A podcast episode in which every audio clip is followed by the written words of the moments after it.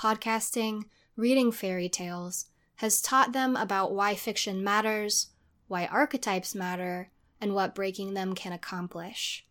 I've also given them the opportunity to revisit one of the episodes that they participated in this term and delve deeper analytically into what the fairy tale meant, what they have learned about it since that initial recording, and what they wish they had added originally. Hi, my name is Maddie, and this is just my thoughts and reflections on this experience so far. This experience has taught me that fiction can be used as a tool to understand the world around us. Through the use of exaggerated metaphors and fantastical imagery, reading fiction allows us to think about the world in new ways. It can also be used to convey a message or a lesson. A lot of the stories we have read included morals at the end. These stories can be used to teach children how they should behave in order to live successfully.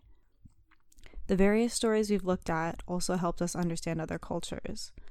Reading stories of the same tale type from different countries and regions allows us to see the similarities between cultures and provides some insight into the human collective and the nature of mankind. We can also see the differences in common practice and social norms and try to see similar situations from different perspectives.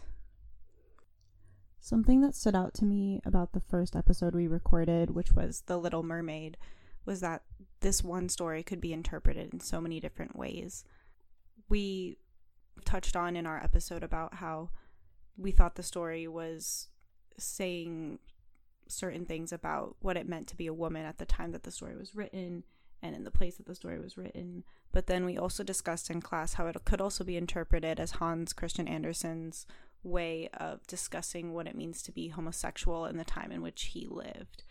Um, he couldn't outright make a story about a gay man because being gay wasn't something that was acceptable at the time. So, in a way, he was equating his experience as a homosexual man who couldn't be true to himself.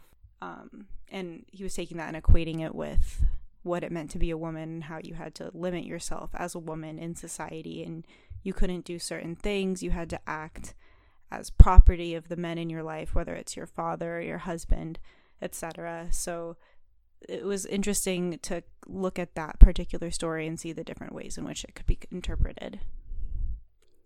Just like interpreting stories in different ways can help us understand new things about them, understanding the archetypes that commonly occur in these stories can also help us draw conclusions about what the underlying message of these stories are. Archetypes specifically help us make sense of the world around us in useful ways. I believe that the common archetypes found in so many stories are manifestations of certain elements of human nature.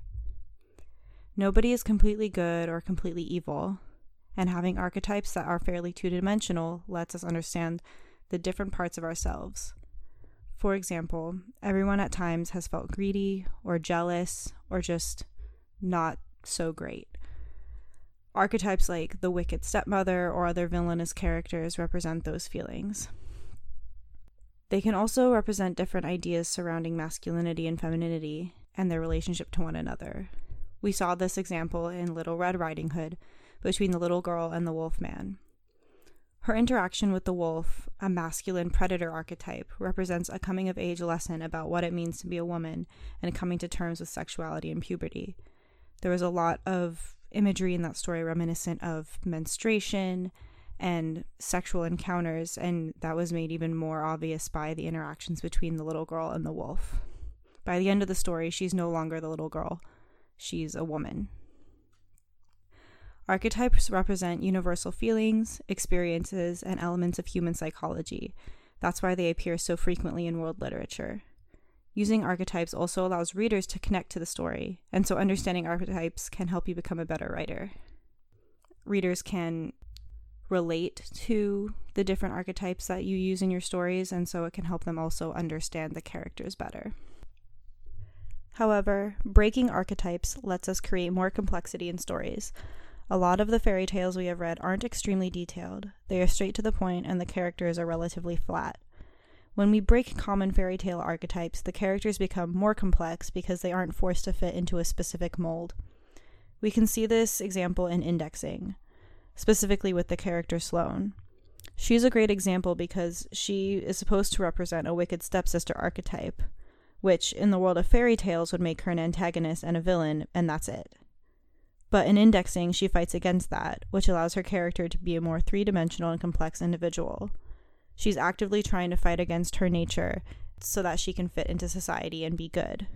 That better represents the complexity of human nature in general, and therefore, understanding archetypes but also breaking them gives us a better idea of what it means to be human.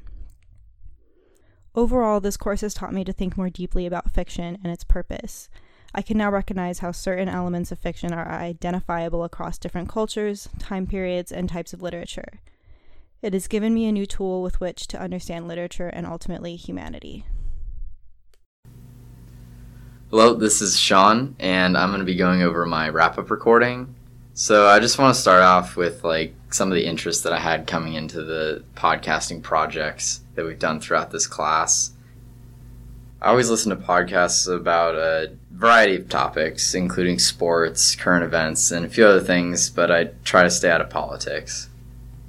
I personally think that the most important part about podcasts and kind of the generation we're in where we can talk about a really wide variety of topics without any any filters or any barriers to getting exposure. So I think podcasts are a really great way of doing that. So I can always like go on a podcasting site or look up podcasts on the internet and always like find something I'm interested in, no matter like what I'm interested in. So as I said, I listen to a wide variety of uh, topics, which I think is the most important thing about podcasts. You can listen to whatever you want, and I think it's a great avenue for exploring new things. As I said, I've always had that interest in podcasts, but I didn't really realize how difficult it can be. And I think this course really showed me that. Like, even though it's, it's a lot different than some of the podcasts that I listen to about sports or uh, whatever, fairy tales can be like hard to delve into on their own. The first one was a little bit difficult, but like once you got through it and you just learned that you just have to like, you have to just talk through things with people. And it's just like having a conversation with the mic on it makes it a lot we uh, gone over in class. And I think in our first podcast, the retelling of Hansel and Gretel, we I kind of end up realizing that the story, like the story that I I've always known growing up, like experience in this class. Although many of the fairy tales seem strange and different to me than the cl- classic ones that I watched when I was younger, I really enjoyed exploring multiple different types of stories that I didn't even know was out there.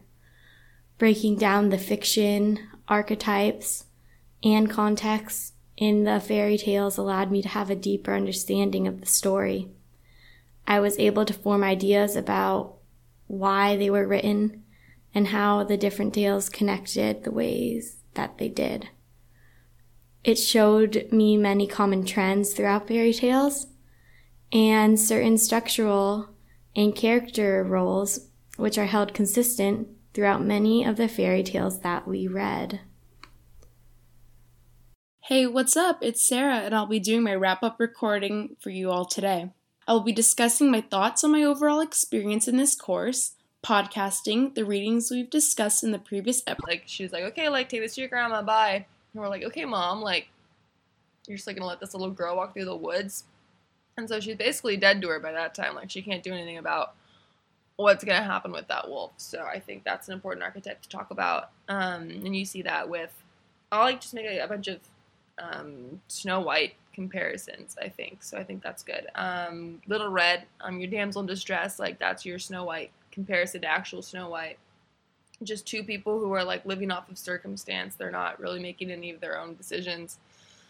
Um, and then you have like your bad guys, your big bad wolf. Especially because I didn't know the members of my group, so having to speak in front of them is life above water. It is interesting to see how the original gruesome tale, and how interesting it is to look back and see the original prototype of The Little Mermaid